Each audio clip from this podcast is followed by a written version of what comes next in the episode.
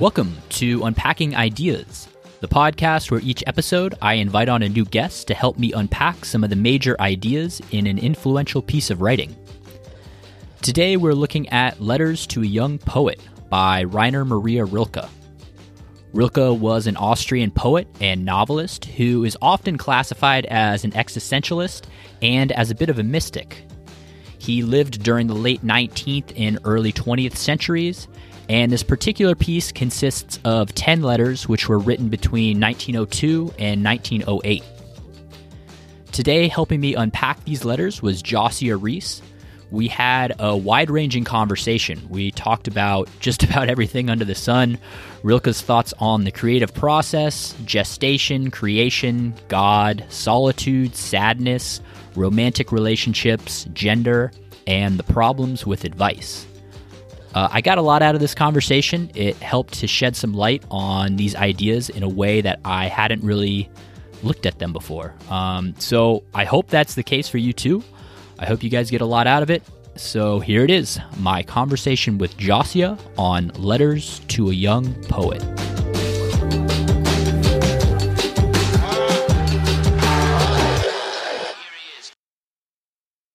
Hello, Zach. Hello, Josia. Thank you for the tea. You're welcome. We were saying this this is very fitting as far as a beverage to discuss this piece. Oh yes, the vibes are the vibes are on point. We got the candlelight and the um, incense Off burning. camera, but listeners, viewers do trust us. It is. Uh, It's there. It's influencing It's our. total coffee hour. It is Coffee it is. house hour. My my brain is like just calming down. I'm settling in, ready to discuss yes. some goddamn literature. Hell yeah. All right. So this was my second time reading this. And I got to say, the first time I read it, I was not in the right mindset. I was just kind of like, kind of like skimming through it, looking for like tips on like how to be a better writer, mm, oh, which is totally like antithetical to the entire piece. So I was super happy to read it and like read it the way it should be. And was this you? You read this a few times or just once. just once? So- so okay. This is my second time reading Okay. as well. And I had a similar, I wasn't um, rushing through it, but I did, ha- I think I read a translation. I prefer this translation, first of all. So one Yeah. of my, one of my experiences reading this was the importance of, of translation and, and how much it can muck with the meaning. Um, and I really enjoyed it last time, which is why I wanted to talk about it this time. But I just think I got so much more and took so much more care with each idea yeah. and I also just have a totally different view of the man himself now for reasons that I, I'll talk about later, maybe, or Awesome. we'll talk about Yeah. later. Yeah, But yeah. I was so excited to talk about it again. And yes, I also got so much more this time reading. Heck yeah. So- And we're doing the um Her Herter Norton. I think Yeah. that's how you that translation. Yeah. I think it's Mary Doe is the MD, Okay. but M, yeah, MD. Um, and she was a musician. Oh, cool. Yeah, she was a no idea. violinist. Oh, right on. which I thought was so cool that you know, like she, so she's coming at this as a translator, also as like a multi hyphenate, and also like Hmm. maybe looking at the creative concepts from a musical perspective. Yeah. But I was like so excited. To, That's cool. I had that. I had no idea. I didn't Yeah. really uh I didn't really look into her bio at all. yeah. Um, That's so awesome. That's exciting. Well, cool. So we're probably not going to give too too much like context for this piece, but like just general outline. This is called Letters to a Young Poet, obviously, and that's what it is. It's um this young poet. Uh, I forget the gentleman's name. Franz Kappus, Kappus. Cap- Okay, Yeah. he was writing to Rilke, who was already an established poet that at that point, and he had just. I'm not sure if he had just finished military school or he was, but but basically like around the age where he's starting to choose a career Yeah. and he's kind of wondering like a lot of young people do like what should i do like what sh- career should i go in should i be a poet or should i go maybe go more the traditional route Mhm. and you know be a part of this like military base Mhm. and he's just kind of reaching out to Rilke to kind of ask about his poetry. He sends him some poems that just basically like, is it is it any good? Yeah, like so cute. just kind of wanting, yeah. yeah. Um so that's kind of the context. And then that led to like a back and forth between them over the course of like five and a half years.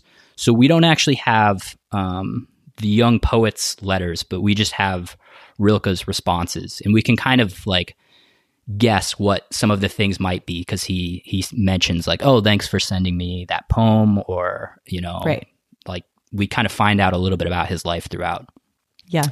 um yeah and i know you kind of read some of the um like the commentary about what was happening in rilke's life before we can maybe touch on that a little bit because i i honestly didn't get too much into that but Sure. yeah Well, one of the reasons that this read was so like I just had a phenomenal experience this time and was so like connecting so many more dots was because I think the last time I was looking at the text only as like word sage wisdom from a wise elder. yeah And then meanwhile, I didn't really think about who this person was or at what point they were in their life. Hmm. And the translator's note in the very beginning was the first clue because uh, she actually says his spirit may have been speaking out of its own need rather than from the security of ends achieved, so that his words indeed reflect desire rather than fulfillment. And I was like, oh my goodness. And I think she actually there quotes, it was a letter eight. It was at the end of letter eight yeah yeah yeah and we're already jumping. But um, no it's great but uh, the quote is um, basically the beginning of the quote was, "Do not." Uh, maybe we can pull it up, but but do not assume that. Basically, I am all finished with my trials and tribs. He says uh, his life has much difficulty in speaking about himself. His life has much difficulty and sadness. Were it otherwise, he would never have been able to find the words.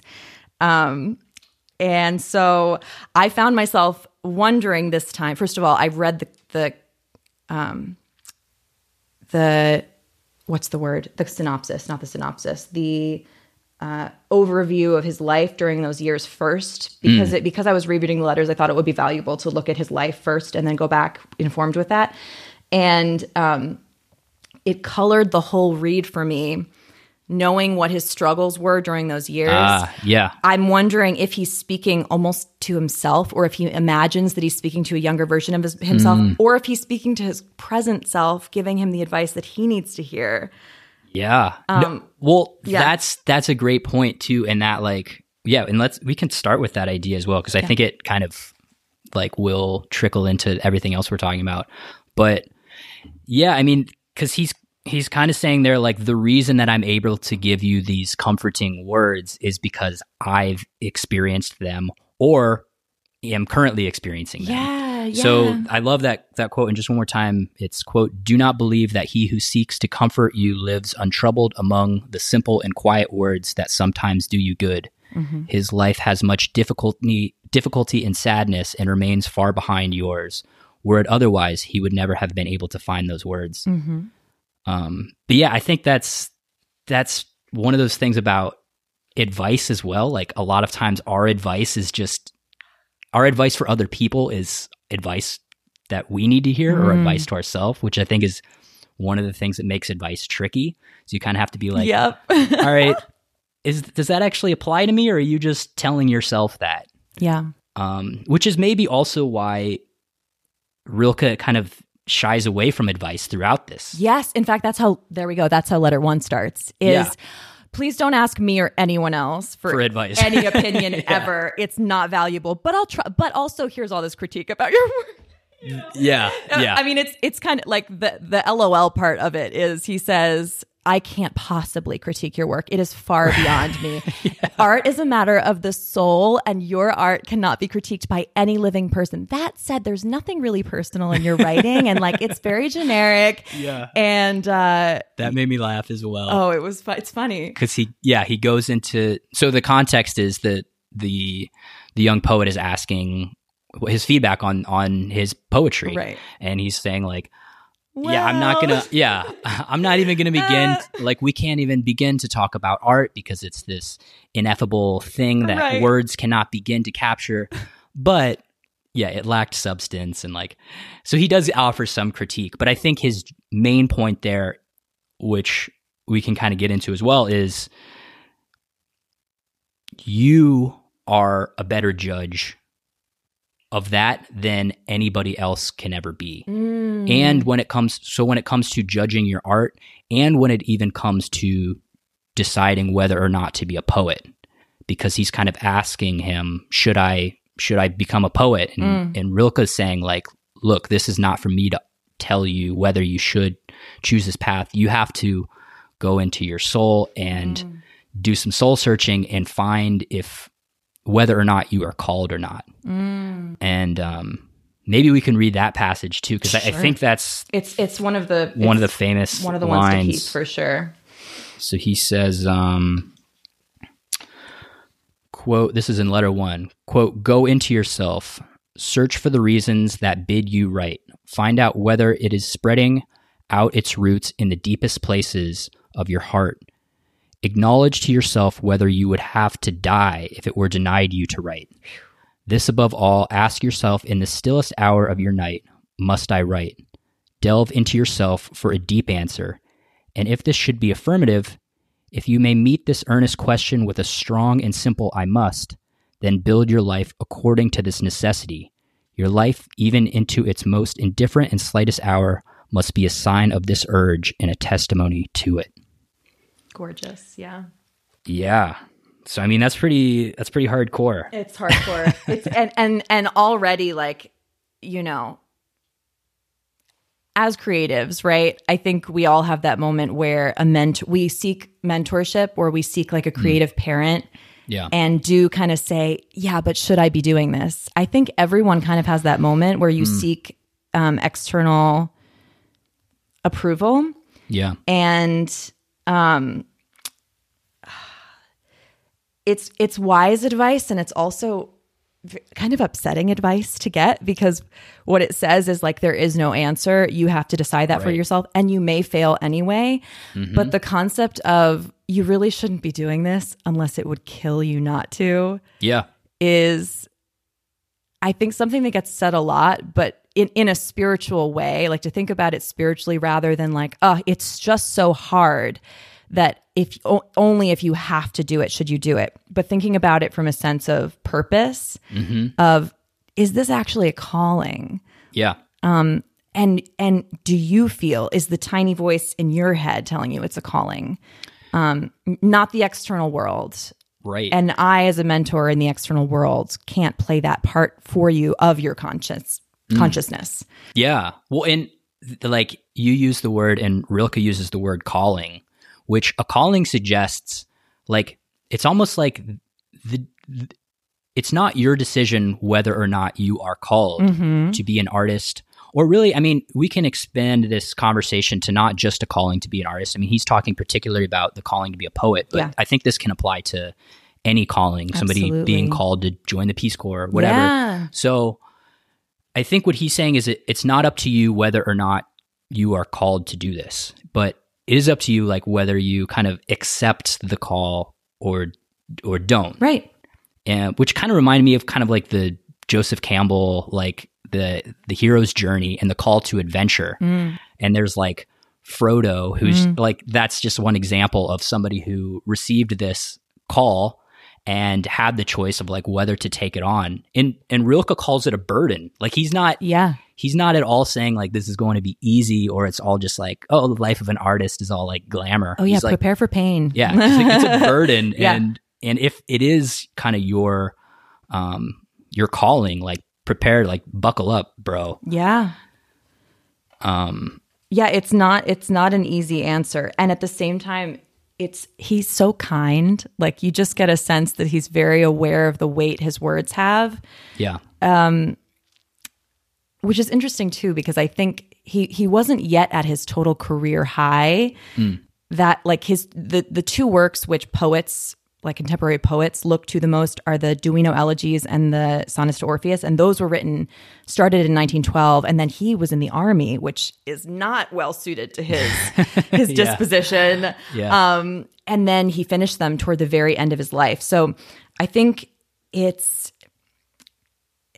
you can definitely get the sense, even just from the the the gentleness with which he's speaking to this young pupil, that he has a sense that okay, this is some there's some idol worship happening here. So I'm going to disabuse you of the notion that I'm going to be able to tell you everything about your work Yeah. or help you totally. And I'm going to focus on giving you words that are um that are more spiritual or more helpful to your to your soul.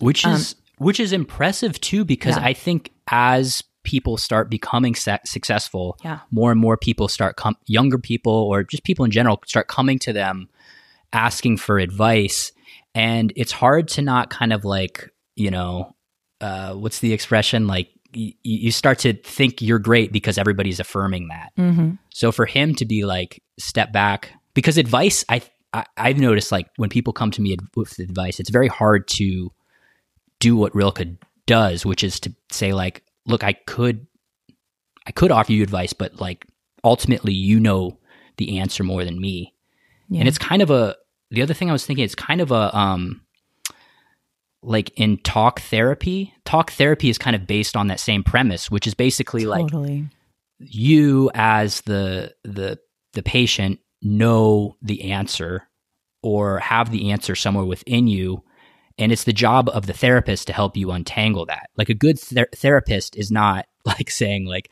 oh this is what you should do with your life um you know Yeah. if your therapist ever starts doing that like get a new therapist Right. Right. so the the premise, yeah, and I think Rilke shares. They both share that premise in that like you know the answer to that question more than anybody else, and I can kind of help guide you. You know, he and he does. He kind of tells him how he might go about doing that soul searching, but Yeah. ultimately it's not up to him. yeah. Um, yeah, so pretty pretty uh, heavy way to to enter um, these letters, but It's it's absolutely heavy. I think um, the ideas that he introduces most strongly in this letter are, um, like if we were to graph the letter, it seems like it starts with, "I can't really help you totally. That's your job. Go inward. Um, you need to you need to find out if this is necessary." And then I think the connecting point at the end, it's such a like well written letter, and at the end of the letter, the line that really stood out to me was a work of art is good if it has sprung from necessity. So I think this idea of like, if you're creating something in order to be a good artist, if you're creating something in order to please others, or if you're creating something um, sort of in your external, uh, externally focused state, it first of all, it's not going to come from you. So therefore, it's Yeah. not going to be unique. So therefore, who cares? Because everyone's yeah, you know, in a sense, everything's been done before. Um, the sense I got was that, you know, your only true contribution to this planet that is unique is you. It's your voice. Yeah. So, you know, it isn't necessary if it is anything else than you. And so the only art that is truly, you know, packs a punch in that way is art that no one's ever seen before and it has to be yours. Therefore, it is necessary because it doesn't exist yet. Um, and so, you know, it's, yeah, it's frustrating advice because it's not, it doesn't give you any other course of action except to turn inward yeah, which is you know it, what he ends up talking about through most of these letters is solitude is like being by yourself and seeing what comes out of that total and utter solitude uh, so it was a nice intro Right. to the to the solitude arc over the course yeah. He would be a, a a frustrating professor to have if you were doing an MFA or something. truly Like, yeah all your papers would come out back like I can't offer you any advice on this piece of writing. Just turn into yourself. But I, I think it is. I think it is. And yeah, the point you brought up about art is good if it springs from necessity. I mean, that's kind of. I guess a way to answer that question too is like, if nobody was going to see this art, would you still be creating it? Um, yeah that can kind of be a, a way to answer that question too which is maybe just a different way of asking it as as he does like if if you would die and and again i it maybe maybe he's talking about a literal death like if if you have you know we could paint a picture where somebody is like holding a gun to their head and there's like you either write or i'm going to shoot you Uh, but it could just be him talking more in like a um like a metaphorical death Yeah. in terms of like you would still be living maybe working your more um you know uh like desk job or whatever but you would be dead inside because Yeah. you wouldn't be able to do this thing that you felt called to do yeah a spiritual death Yeah. yeah yeah um I, I think so. I mean, I think, but you know, also as a person who clearly uh, struggled throughout his life with depression and like often didn't feel just well Yeah. at heart, like well spiritually, um, I think it almost equates to the same thing, perhaps for him, because, and again, like reading about his life was so important for me because, you know, then when he's talking about this deep, deep sadness and deep, deep loneliness, mm. and also the advice around dealing, being an artist who's in a constricting environment it, it brought it home more to know that he had this deep sadness around his childhood, that he was in military school and got constantly bullied and felt just like, I'm not in the right place. I'm not in the right place.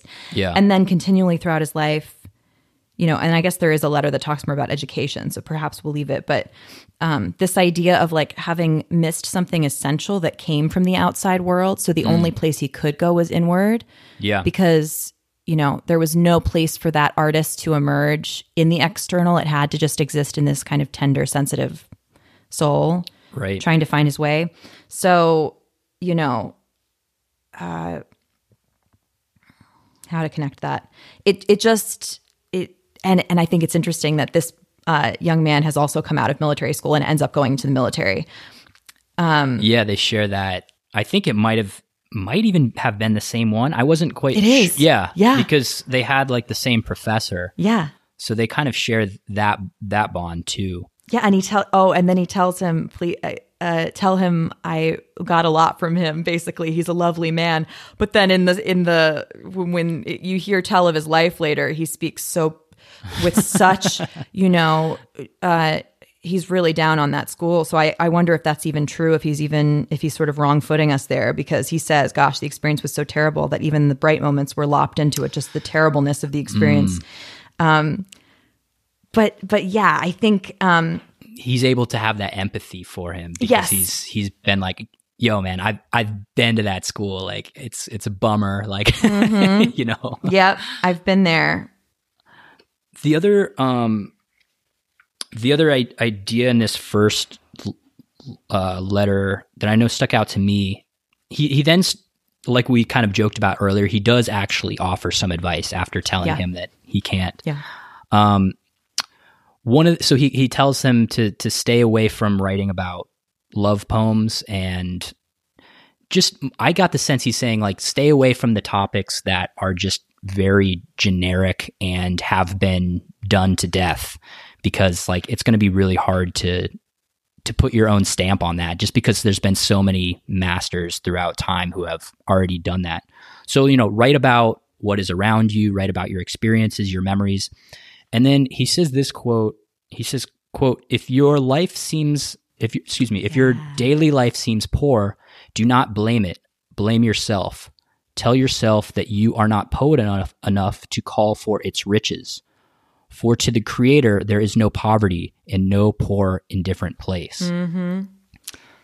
Yeah, the metaphor about the prisoner too. Like even if you were it comes right after. I didn't I didn't quote it in my journal here, but even if even if you were locked up and the walls were shutting out everything on the outside, you would still have your childhood memories. To- and what yeah. a gift that is. Yeah. um, which I think is fascinating because he speaks about in his other letters so constantly about feeling sort of an entrapment in his surroundings, even though he moves around constantly. He's like, and then even when he finds a place he kind of likes, he's like, oh, but it's not my home. I have to like work to set it up. So he feels trapped by his surroundings, is constantly moving around and sort of has a lack of, uh, of contentment.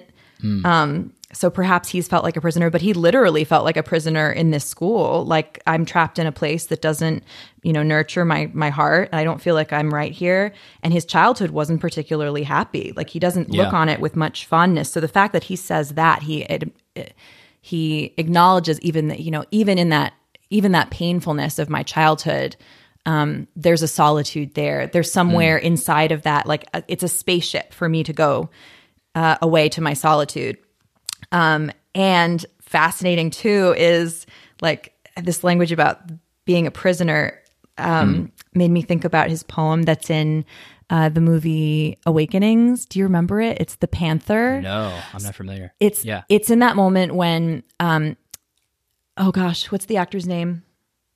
The character is spelling out on a Ouija board um Rilke the panther. Okay. Because he's trying to communicate and he can't com- communicate verbally. And Yeah. at this point, Sacks doesn't even know if they can understand what he's saying to them and he's trying to communicate with them.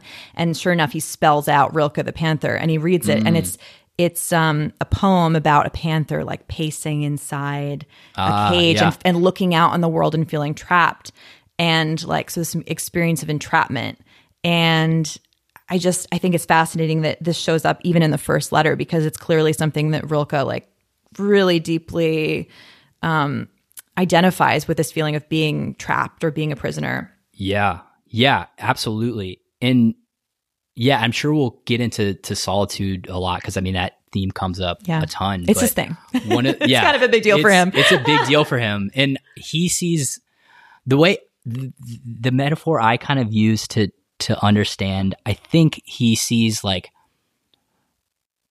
when you are in solitude, like the distance between you and everybody else, like it expands. And as it expands, you expand as well Yes. and the metaphor I kind of thought was like the the whole thing about like the the um like a turtle will grow to the size of the tank that it's in. Oh, yeah. I- so I got the sense that he's kind of saying that and like when when the when your surroundings expand like you will grow as well and that that when you are in solitude you should really um you should be grateful for that and embrace it e- rather than turning away from it because like that's where some of your your biggest growth will come and and you will kind of like evolve into like a larger person Yeah. The the fully expressed version of yourself rather than the one that grew into the conditioned tank, right?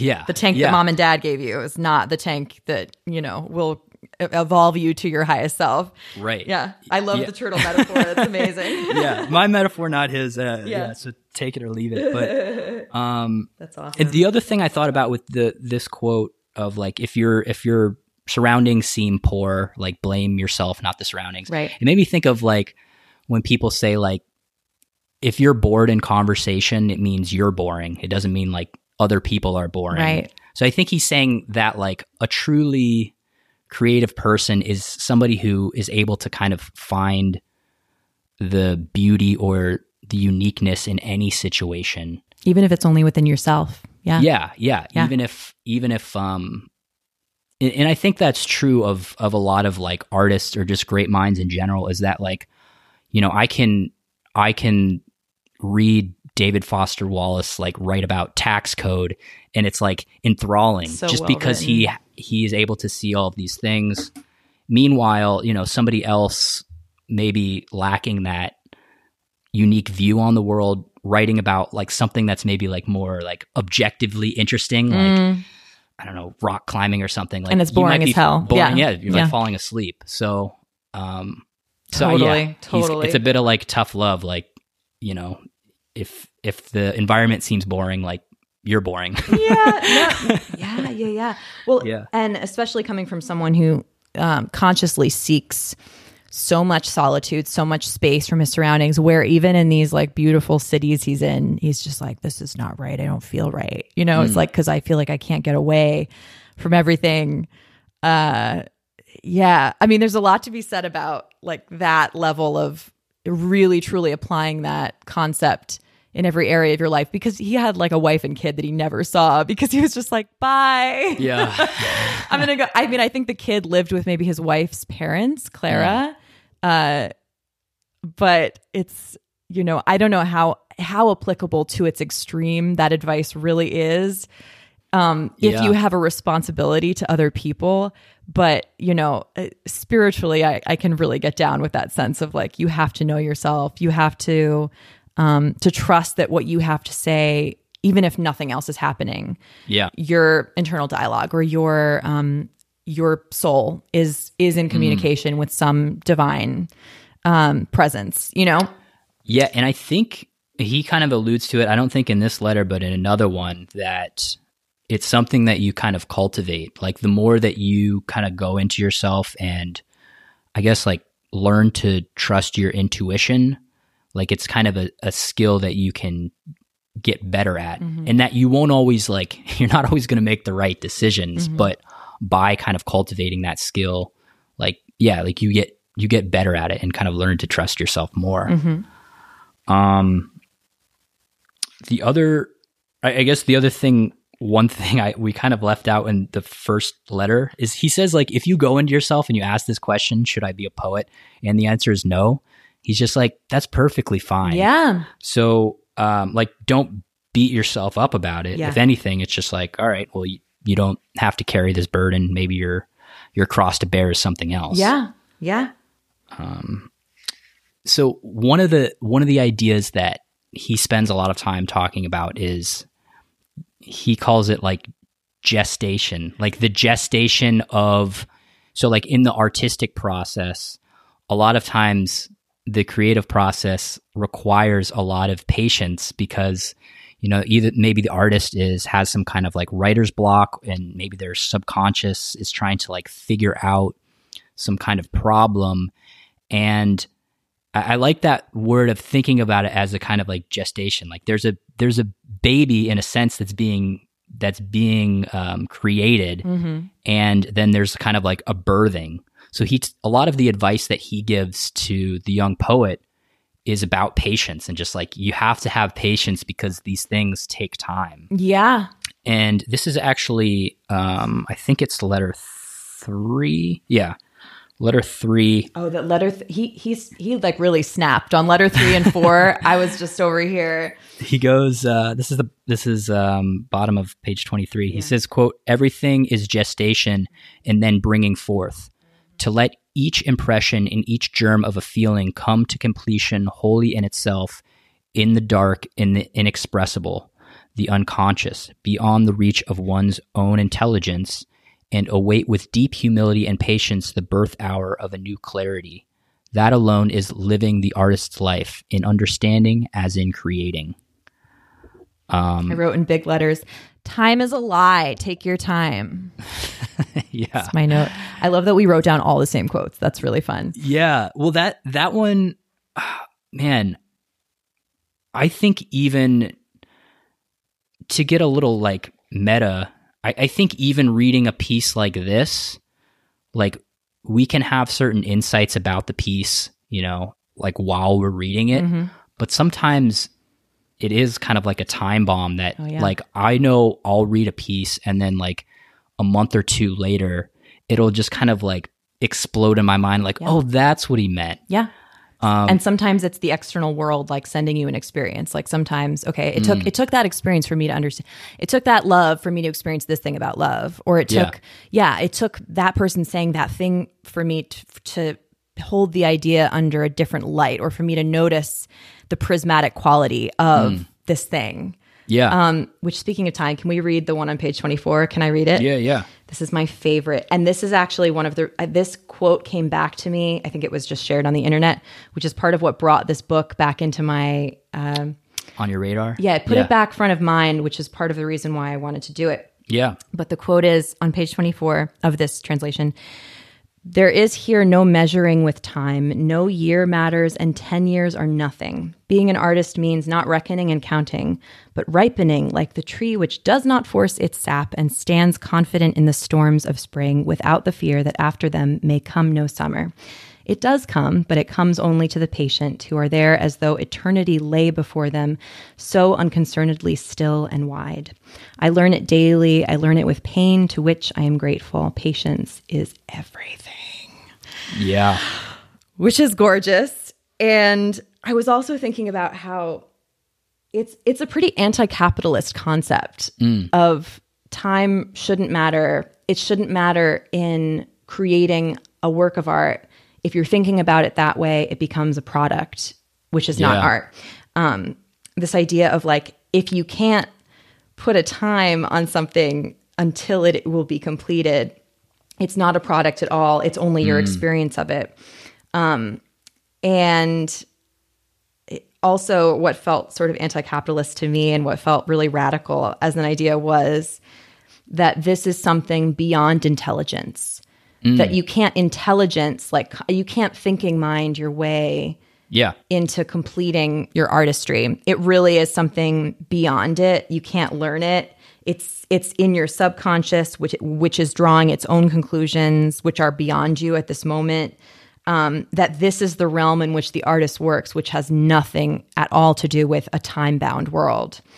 Totally. Well, and like, I think this also ties into his thoughts about God mm-hmm. because, and it's not just Rilke. I, I know a lot of writers think of like this inspiration they get where it's like they've been working on a problem, working on a problem, maybe put it aside, and then, you know, they're walking in the park and then it comes to them. Like, we can kind of look at it like reductive and be like, oh, well, that's your subconscious mind. You know, that's the default mode network, like, you know, working that shit out. But a lot of the way creatives think about it as like, that is God giving you a gift. Mm. Like this, that is, that's the creator. Right. That's the creative. And Right. that process of like, you know, when Paul McCartney dreams and yesterday that song comes to him in a dream, like mm-hmm. that is a gift from the divine. Right.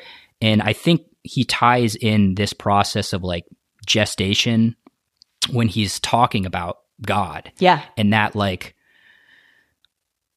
in the same way that like in the creative process we have this like gestation period followed by you know the blossoming like he thinks about god in the same way throughout a person's life and that like at at the beginning of somebody's life we you know might not have god but like he we're kind of I think the metaphor he uses is that God is like a piece of fruit, like growing on a tree, Mm-hmm. and that it like will like blossom.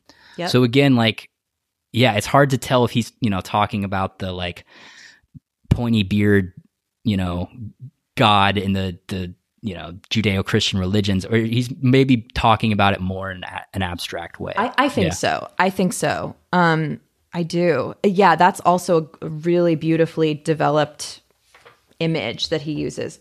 The final fruit of a tr- of a tree whose leaves we are. That's how.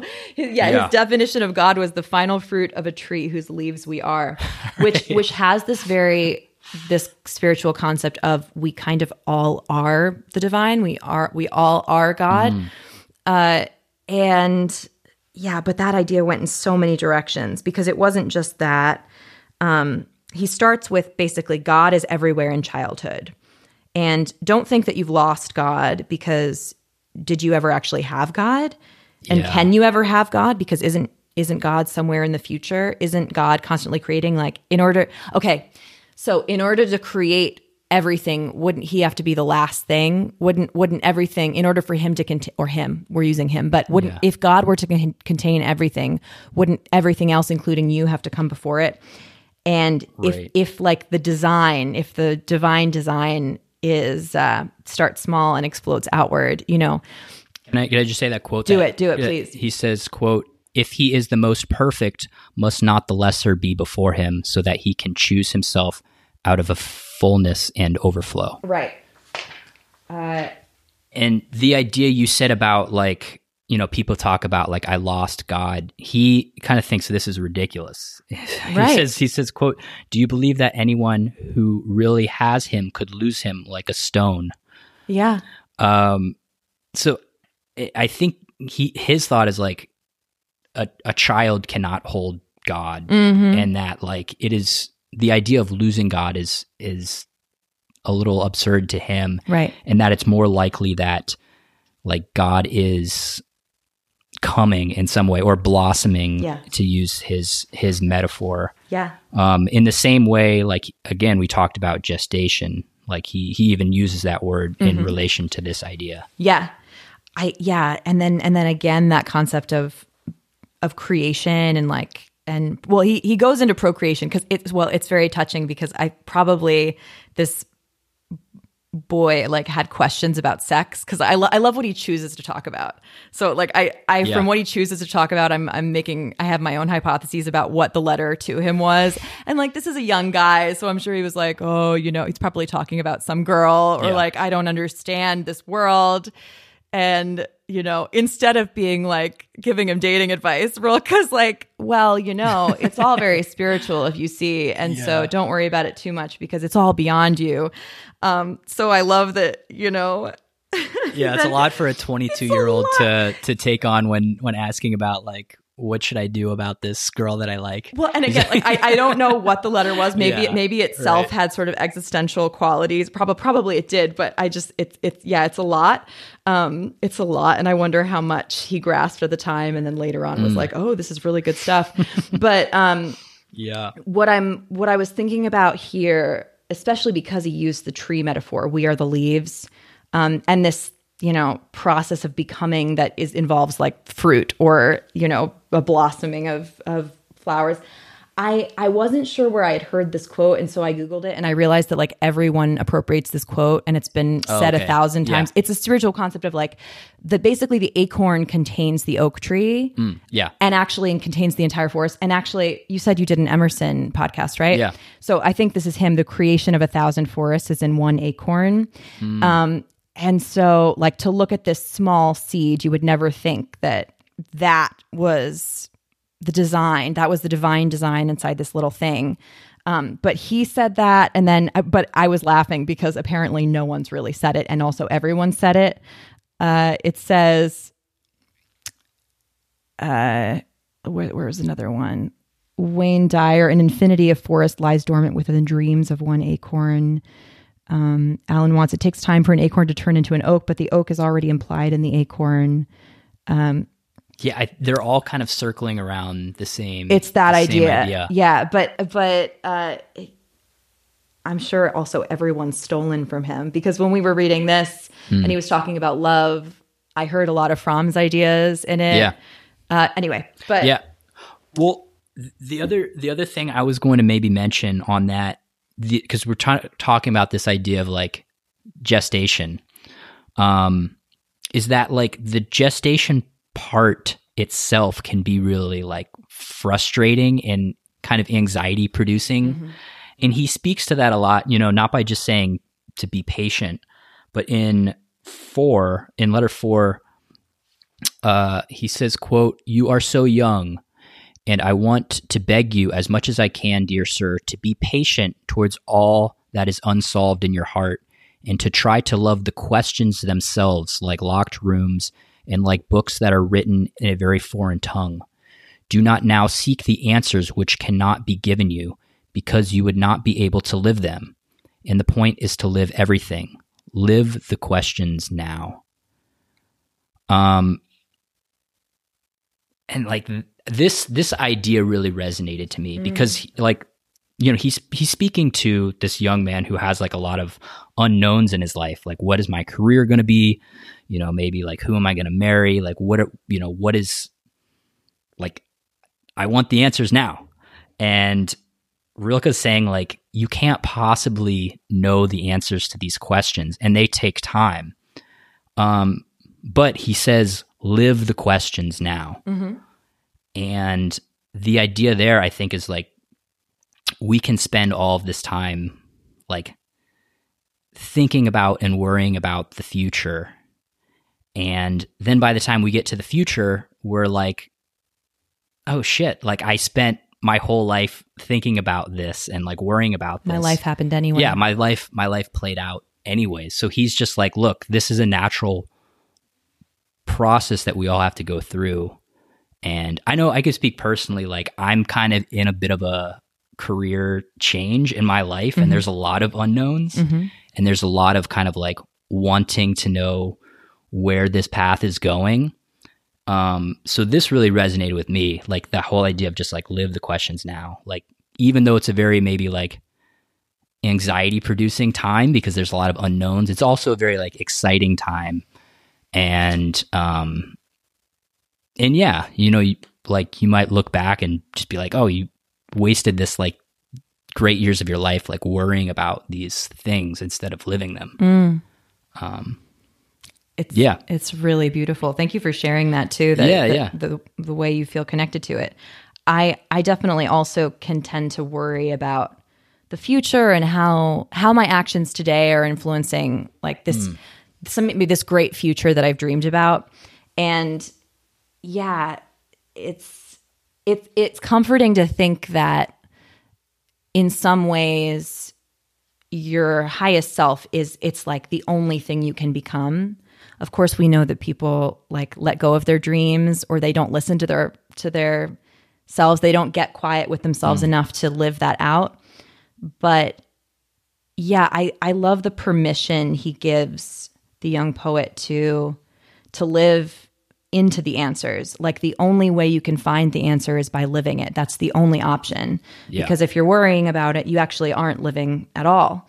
Um, but it's it's nice to think that time time itself will unfold to you a lot of a lot of your of your answers but that maybe you can't do it yourself at all that it's not really it's not really Yeah. your place which which that idea I think is different than like I don't know a lot of people like maybe somebody like Napoleon Hill, um, or like this guy Maxwell Mar Maxwell what's his name? I, I forget the the other he wrote Psycho Cybernetics, but their idea mm. is that like i've been wanting to read that you that. have to have like you have to know exactly where you're going and like how do you mm. expect to get that to get to a place if you're not focused on the destination. Mm-hmm. And they kind of use that metaphor of like you know if you're headed somewhere and you don't know where you're headed like how are you ever going to get there? Yeah. I think rilke would like poo-poo that idea because he I- he kind of thinks like the idea of thinking that we ultimately know the answers to a lot of these big questions like at all parts of our life is like ridiculous. Yeah. just because like things change and like he says you you can never you can't even pretend to know some of these answers. Yeah. So i think that's maybe like a, a good contrast in in terms of like yeah the those ideas i think are kind of at ends or at odds with each other I think so too. Like they're it's like trying to reach I, I they're trying to get at the same thing it seems like to have peace with yourself. Um how your daily living can can be at peace with your dreams of the future. And yeah, someone who's speaking about either spiritually manifestation and actually saying those things out loud like you already have them or Yeah. in the more psychological sense what is your programming and how can you reprogram yourself because we are all conditioned in a certain way from childhood Yeah. right what do i have to rewrite in order to live into that future that i would like to see um, but it it does there does it seems there's a wisdom in so much is outside of your control.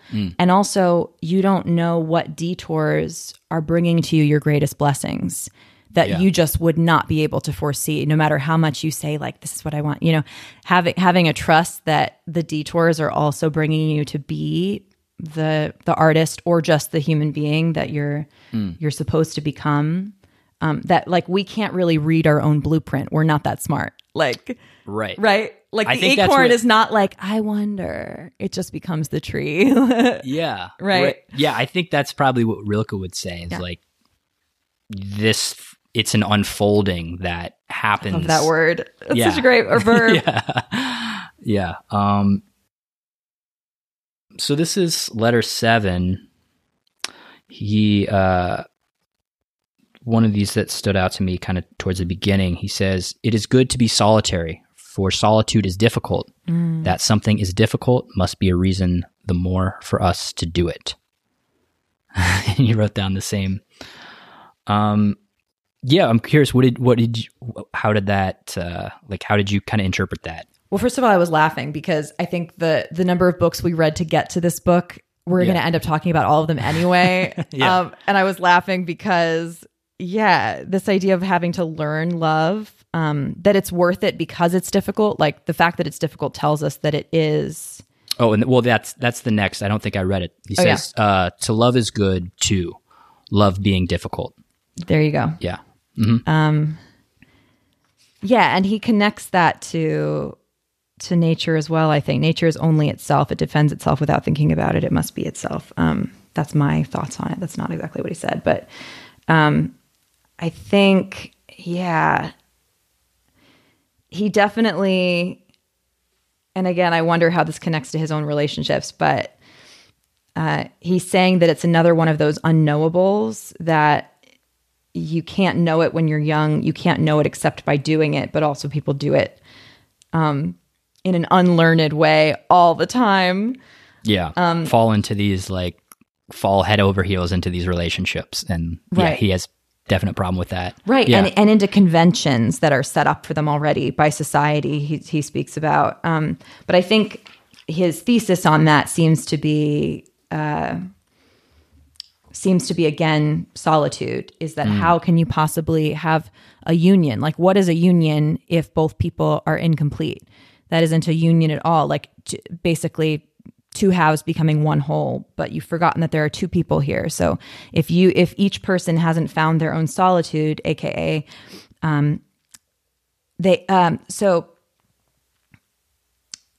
ripen become something in itself to become oh i love this um, to become world for himself for another's sake mm. so the idea that you yourself contain a world to become world like you have to make yourself whole and at home in yourself that's that's the meaning for, of working at themselves yeah. for rilke and like what a concept to to become world like, not only should you work on yourself before you try to love somebody, but you should become a world for yourself before you yeah. love somebody. Well, and I think he sees those things as being like almost one and the same. Yeah. And that, that like when we spend time, the more kind of what I was going back to, like my, um, turtle in a cage metaphor.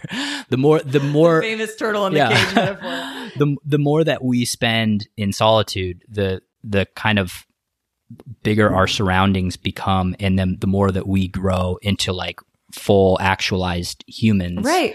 Which i think the, the way i interpret it is he's saying like if when we're young we just jump into this relationship right away and kind of have this kind of like he doesn't use this word but kind of like codependency sure, totally. with another person yeah. um we're not actually two like actualized human beings who are you know, able to share their own space that then choose to come together. We're kind of just this like orb that is like, you know, huddled together for warmth right. or clinging together for warmth. Um, so that, yeah, if we sp- take the time to kind of, you know, mm. Grow in solitude, then when we do meet somebody, like, then we can truly love them. Mm-hmm. Mm-hmm. Yeah, it's it's definitely it's a pretty radical idea um, and and like a spiritual existential concept but also you know that that has so much like that's that sound that uh, smacks of like pop psychology today of of you know you really have to love yourself before you love someone else yeah you know but but putting it in in the context of uh, like if you're the artist and your life and your soul is your art, like mm. w- what are what do you really have to work on here? Or, or you know, if if you could ever uh, lose yourself, then you've already lost the game. Like if if if you feel like you've broken something when someone leaves, you've already lost the game because, mm. you know, maybe part of yourself was wrapped up in this other person's identity because you haven't worked on yourself enough. Um, it's, I don't know that it's practical advice because how often are people like truly taking this much time before they get into any relationship? And, and don't you like not know there's an issue until you sort of have an experience with love that does shatter you and you're like, God, I don't even know who I am anymore without this person. um, but right. it's, it's it seems there's a wisdom that has that has aged well, right? Yeah, he said. Can I read a few of these? Do it. Of yeah, capture that. Do it. He says, uh, "Young people err so often and so grievously in this that they uh, fling themselves at each other when love takes possession of them." And then he says, "Thus each loses himself for the sake of the other, and loses the other and many others that wanted still to come." Right. Yeah. And this is jumping a little bit, but at the end, I think the way he kind of ties up this idea, um, he's talking about this new form of loving, and I think he's speaking about it in the context of like a romantic relationship, yeah. where you have like the kind of fully actualized man and the fully actualized woman. Like there's a kind of the terms he's using to describe this uh, coming together. And he says, let's see, he says, in this more human love will resemble that which we are preparing with struggle and toil. Mm-hmm. The love that consists in this, mm-hmm. that two solitudes protect and border and salute each other. Yeah. And this last, the last sentence is that two solitudes so, meaning two people who are both kind of like mm-hmm. actualized in their own solitudeness come together. And yeah, he says protect, border, and salute. Mm. And boundaried, very boundaried. Yeah, it's very boundaried. Yeah. And it's also salute.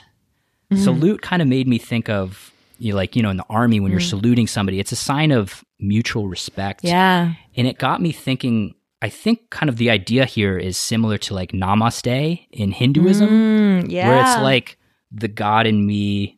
What does namaste mean? The God in me uh, recognizes the God bows in you, to the bows to the yeah, bows yeah. to the God exactly. in you. Recognizes bows, salutes. Yep. And he, I mean, he doesn't use namaste or Hinduism, but I think he's kind of getting at the same thing. Sure, absolutely. It's a kind of like reverence for the other person as an individual. Absolutely, absolutely. Yeah, I also wrote that down too, and I found it very striking. Um, and there's a lovely sort of riffing on the idea here of what it would actually mean to be for two partners to be equals, mm. which I think is pretty forward thinking for his time. Yeah. Um, and you know, I think he's he's like riffing on some ideas about gender, like, hey, this is weird that like, you know, it feels like there's something off about like women trying to gain the trying to this feels like a radical idea like feeling like they have to do what a man does well in this society in order to be a person of value that like we value in this patriarchal sense pa- excuse me patriarchal sense um what the patriarchy has set up this is not his words but my understanding of it uh what has been set up as like the top the top of the of the food chain as it will like a top of this hierarchy is like what a man can achieve that like almost um i mean he, he has a lot in here about like okay women are different and so i'm less drawn to that but i'm drawn to this idea that he thinks that there's there's no um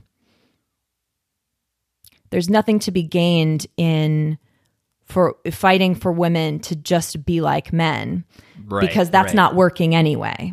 Um, yeah. And that, you know, it's not that these are polar opposites that have to occupy specific places. It's that these are in a relationship, or I guess in a relationship between two people, these are two separate people who hmm. each have their own world. Yeah. Um, Could I read that the quote that captures that? Yeah, yeah, yeah. Uh, this is page 44. He says, quote, the girl and the women in their new, their unfolding will but in passing be imitators of masculine ways, good and bad, and repeaters of masculine professions. After the uncertainty of such transitions, it will become apparent that women were only going through the profusion and the vicissitudes of those often ridiculous disguises in order to cleanse their own most char- characteristic nature of the distorting influences of other sex. Um, and then he says, Women in whom life lingers and dwells more immediately, more fruitfully, and more confidently must surely have been fundamentally riper people, uh, more human people than easygoing man who is not pulled down the surface uh, of life by the weight of any fruit of his body and who presumptuous and hasty undervalues what he thinks he loves.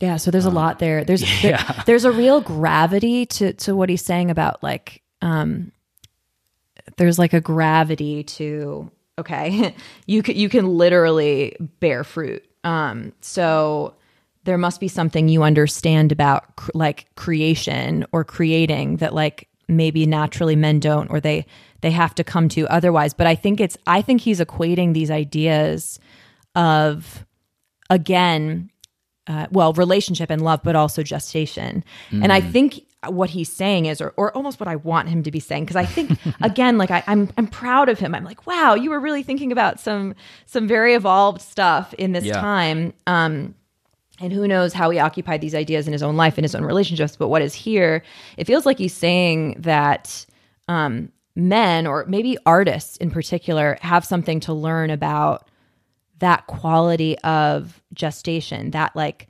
gravity of having within you life. Um, that they're not too dissimilar because there's also language, and I'm not sure if I'm going to be able to find the exact quote. Maybe you have it right there, but he does say like that a man can mother too. That's that's in there somewhere. He Okay. says that there he equates like mothering. Yeah, I- yeah. I know what you're talking like about. a man can mother. Um, there's like a, a breaking of the binary there, basically saying, you know, there's that there's something about that there's something of the feminine to be learned by the masculine masculine or there's something um that he's terming a feminine mother like quality in the act of creation but that we all have the capacity for that. Um so i was just enjoying that tension i'm not sure if i'm going to be able to find it immediately but um i think it, it is in this chapter i believe around page 45 i think Yeah, I know where you're talking. I'm not sure exactly where it is either. yeah Um, one other idea on that point. This was actually earlier. This was actually in letter four. yeah Uh, he says, "quote Perhaps the sexes are more related than we think, and that the great renewal of the world will, will perhaps consist in this: that man and maid, freed of all false feelings and reluctances, will seek each other."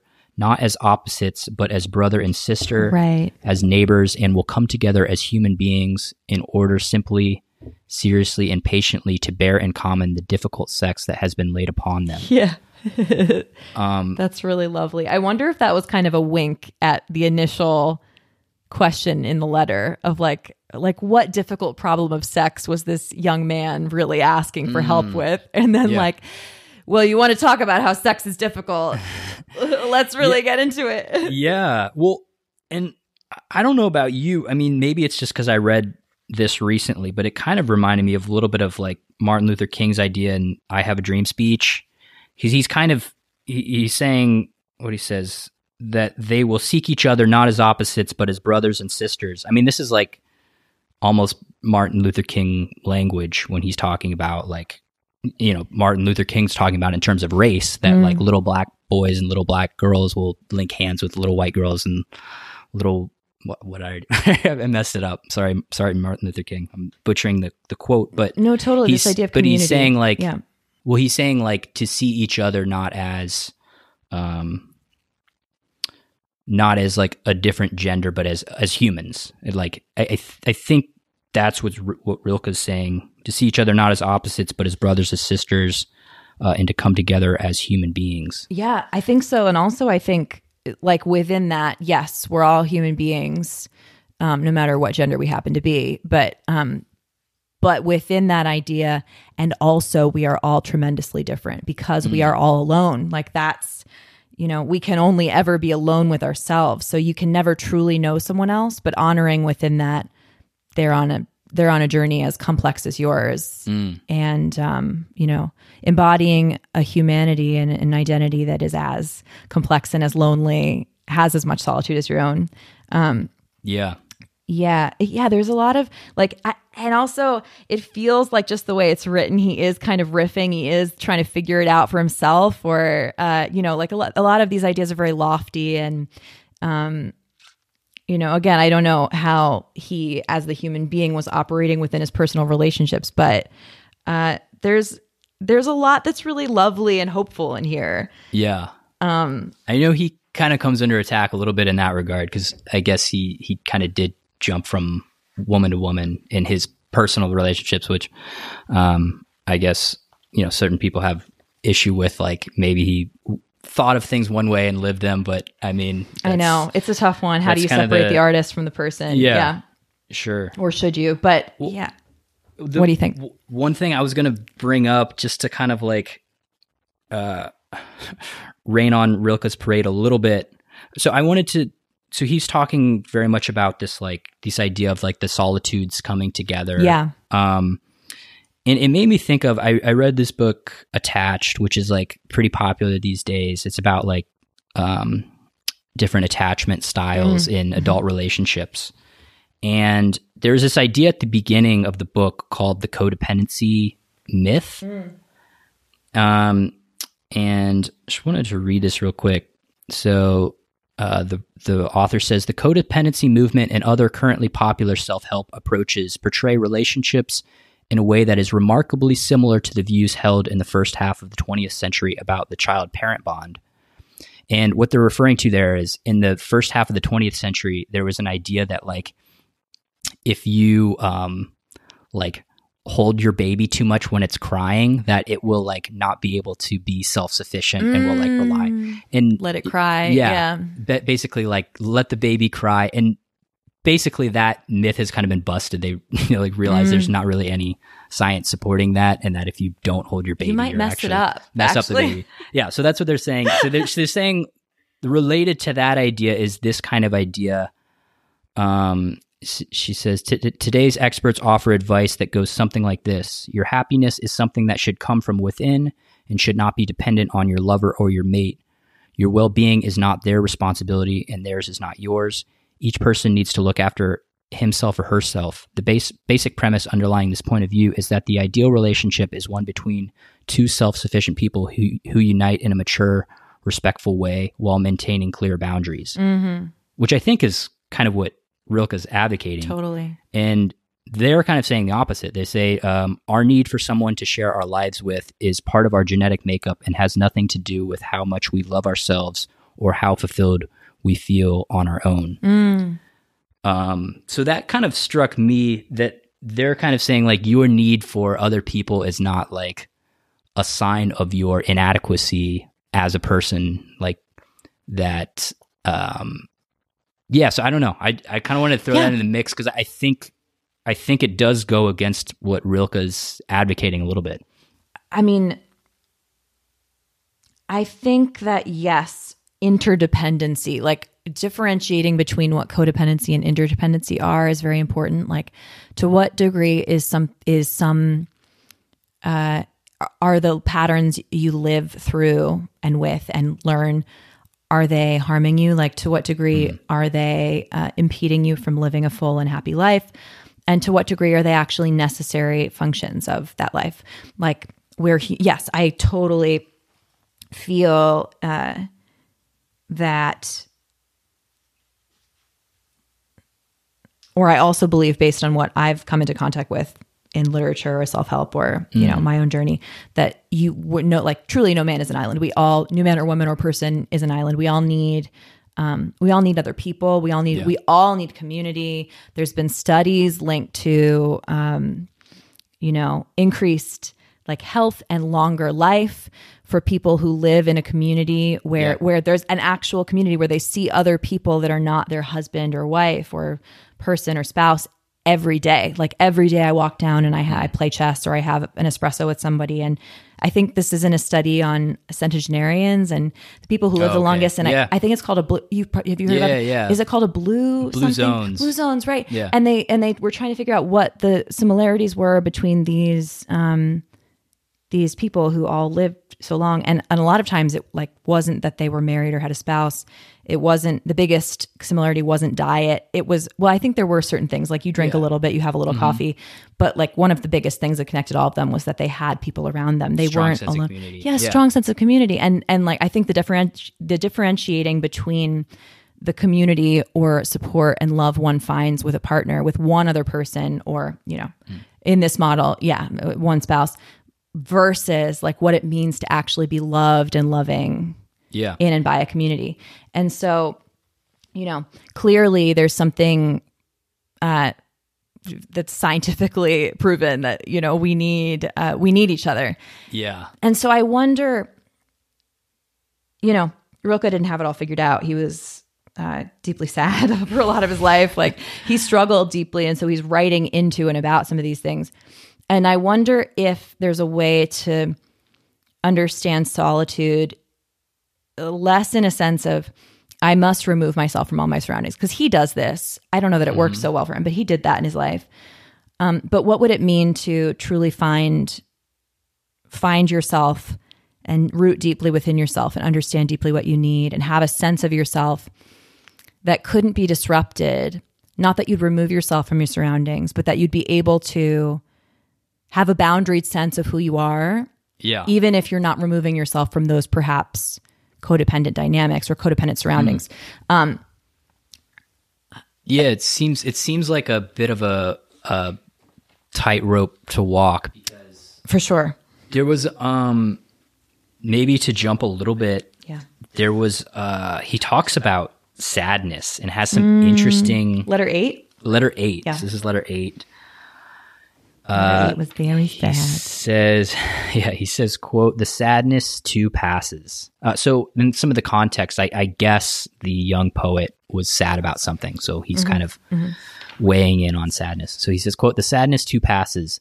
The new thing in us the added thing has entered into our heart has gone into its innermost chamber and is not even there anymore. It is already in our blood and we do not learn what it was we would easily be made to believe that nothing has happened, and yet we have changed as a house changes into which a guest has entered. So, this is, I thought this was a really interesting idea because he's kind of saying, like, when you are really sad, that is a signal that a change is taking place within you. Mm-hmm. And he says somewhere, just to paraphrase it a little bit, he's saying, like, if you if you were in the moment able to know like how this was going to change you you would actually be like grateful for the sadness um but i like that that's an interesting metaphor of kind of thinking of this new thing as like he says like a, a house guest like entering like your being It's like the Rumi poem. Yeah. mm. i'm not uh, which which poem It's I'm, I'm not called, yeah um, I think it is actually called The House Guest. Okay Let's quickly Google. yeah Oh, The Guest House. mm. Um, yeah. So I don't, I, I don't, for reasons we talked about before, I don't really love this um, translator because he does a creative poetic interpretation instead of actually translating from the language. okay But the idea that like each this okay, so this translator that I don't love is Coleman Barks. He doesn't speak Persian, but he's a, a joy, a depression, a meanness, basically talking about grief and like entertain them, welcome them, um, because they're they're a guide. They're like uh, they're a means of transformation for you.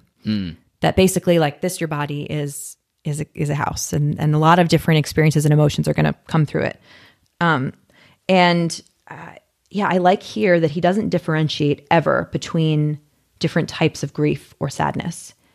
Yeah He just says sadness. So he we could be talking about and and I was kind of had my own hypothesis about okay, did someone pass or is he going through a breakup? But it's never said. So it really is like okay, sadness like grief is just this huge thing that you're going to have to enter with some trust that at some point it's going to end and with some trust that it can be a great tool for transformation for you. Um, but I love that like they're really we don't know what exactly he was speaking about. Well, yeah, I, yeah, I was thinking the same thing because I, th- I think like in terms of something like, uh, like high school graduation or or something, there is a kind of like sadness in that because it's the end of a chapter, but there's also like a new chapter beginning, and I think that's kind of what he's alluding to is there's like there's the death of something and the rebirth of something new and that this like new house guest is that like new thing that is with within you and like running through your bloodstream. Yeah. um but yeah i guess it could it could apply to like a death of of a loved one or mm-hmm. like even like a breakup or something mm-hmm. um, but yeah, that it's something that literally becomes a part of you. Um, and also is somehow trying to leave your body. Like it's both a mm. part of you. This is this was kind of an, an, a philosophical tension as well. Like, okay, is it something that's running through your blood? But also, he says sickness is the means by which an organism frees itself of foreign matter. Fifty three. Yeah. So you know, yeah, it is also trying to trying to go like, but that something remains within you that causes you to transform. Um, and this is where that beautiful this is the letter where this beautiful quote comes. Do not believe that he who seeks to comfort you um you know. Oh the one we the one we've already said that no you're for sure Yeah. read it again. I mean it's worth yeah. Do you have it oh i've hand? got it. Yeah. Go ahead. Um, do not believe that he who seeks to comfort you lives untroubled among the simple and quiet words that sometimes do you good. His life has much difficulty, and sadness remains far behind yours. where it otherwise he would never have been able to find the, those words. Mm-hmm. Mm-hmm. Which I think that too is also why the best kind of teachers and coaches are the ones who were kind of like zero to hero hmm. rather than the ones who are like child prodigies. you Absolutely, know? yeah. Like, like Mozart would probably be a shitty teacher because like he wouldn't be able to empathize what the student is going through in a struggle. Yeah. Whereas somebody who's like felt that pain before is just like, yeah, I know what you're going through and hmm. like it sucks and like I can I can relate to that and hmm. that that can be really helpful. Yeah, the, yeah, it, and also it's just it is I think nice to hear as someone who's in the midst of that suffering and like, you know, grief or sadness can sometimes feel like you literally are drowning. I mean, there's I think there's a drowning metaphor in here. Um, but also, you know, first of all, he says suppressing this can kill you too. Like you may feel like this pain will kill you, but if you suppress it or you try to distract from it, it may literally eat you out, eat you from the inside, and and you know, then you're dead anyway. So basically, you have to feel it. So feel it, but also, um, uh, yeah, it, I think it's almost like when you're that sad, you almost have to believe that it's for a purpose, or you have to believe that um, there's some reason you're going through something that painful. Um, But it ends up being literally true for a lot of people. Like, I, I mean, I've had mentors too that described like this point in their life where just everything fell apart as being the moment when they were able to like literally rise from the ashes. And, you know, it, it, is comforting to hear when you're inside of that, that, you know, of course, it's like not everything has to have a purpose. Like sometimes things just hurt. I think that's important Yeah. to give yourself too. Sometimes things had no reason and they're very tragic, but also that, you know, even the most difficult experience can be an, a change agent in your life.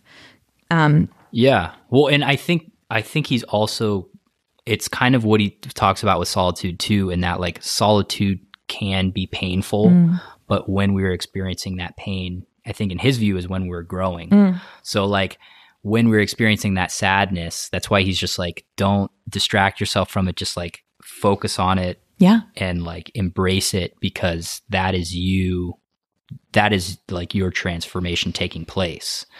Um It is that spiritual concept too, which was like first introduced to me in the power of now, but he didn't come up with that. This idea of mm. dying before you die, of having mm. that death. I guess it is also an ego death of of understanding that death is the only reality, that solitude is the only reala- reality. I truly will only be alone with myself. No one really will ever totally know me. But like it sounds Yeah. so weird, but like there is a hope that comes out of that of like there is nowhere else you can go from that but okay like that's it. And then whatever joy comes to me in my life after that is a mm. new and beautiful thing. Um, but all change i mean it's like become a cliche but like all change is painful. Mm-hmm. Like growing pains or like you mm. know a snake shedding its skin is Right. like yeah there's a certain like yeah we like to think about like transformation kind of in this like always kind of like optimistic positive like oh it'll change your life it'll uh, change your life yeah but like changing your life can be hard Yeah. and sad and be there's awful. grief and there's guilt and there's all kinds of things involved i mean i i know for me a lot of my like big life changes there's there's different cycles of like this is really exciting it's also really scary and it's also like really sad because i'm kind of mourning this chapter of my life that is now over. Mm-hmm. And that chapter can be like like we said like i don't know high school or college or whatever but it can also be like this chapter of my life with this partner mm-hmm. or this chapter of my life with this family member who is now dead. Mm-hmm. Like so yeah i think i think he's just adding some nuance to this this process of change and that like i guess on one hand we can look at it as like uh change isn't all like rosy like there is kind of sadness but then we can also flip the coin and say sadness isn't all terrible. There's also like transformation and like growth and everything that can come from it. Um so yeah i don't know. I yeah. I i liked that a lot. Yeah me too. Um, there's a lot there. That was very rich Um. Well, awesome. I mean, this was this was really great, and this was such a rich piece. I know. Like we covered a lot. We talked about God. We talked about love. Yeah. Um, thank you so much for doing this. We've kind of been back and forth, like trying to figure out a piece for the last couple months, but I guess Rilke would probably say it was like in its gestation period. Yes. that yes. we, uh, yeah, we needed to land on this. and in fact we you even mentioned like talking about astrology. Listeners i'm i love astrology. And i was even freaking out because not only was there all the content about love and we had spoken about talking about love and Fromm and hooks but um talking about his age like the time that he was writing these letters which ended up being one of the things he's known most for. I mean i think the layman who's not a poet who hasn't read his poetry I think this would be the or a lot artists of other disciplines love this work. Yeah. you know, it's like very. Uh, it, it resonates with people.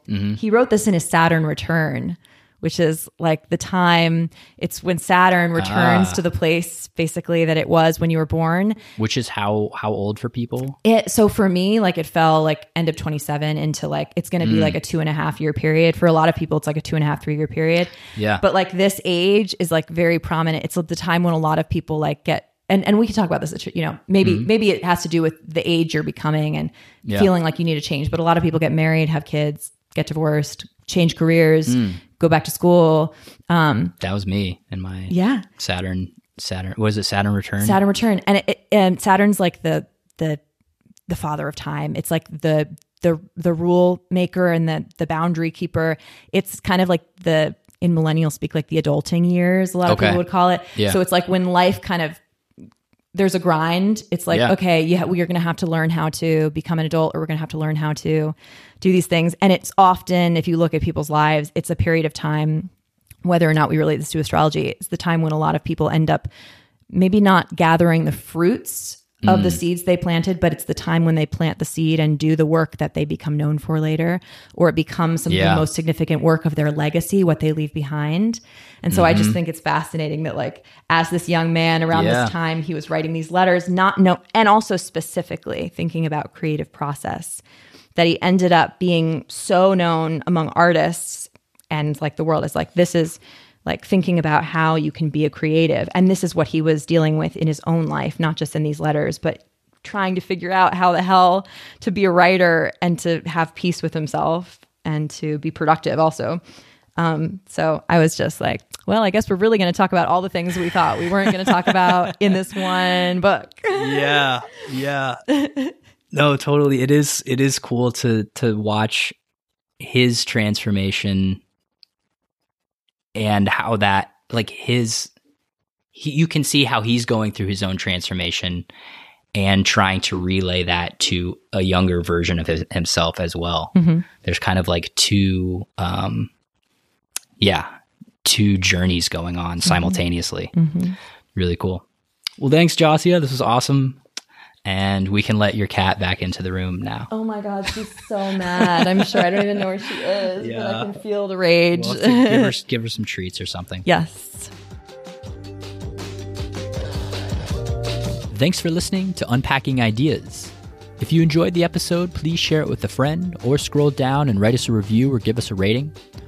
All that stuff really helps with the algorithm so that more people can discover the show.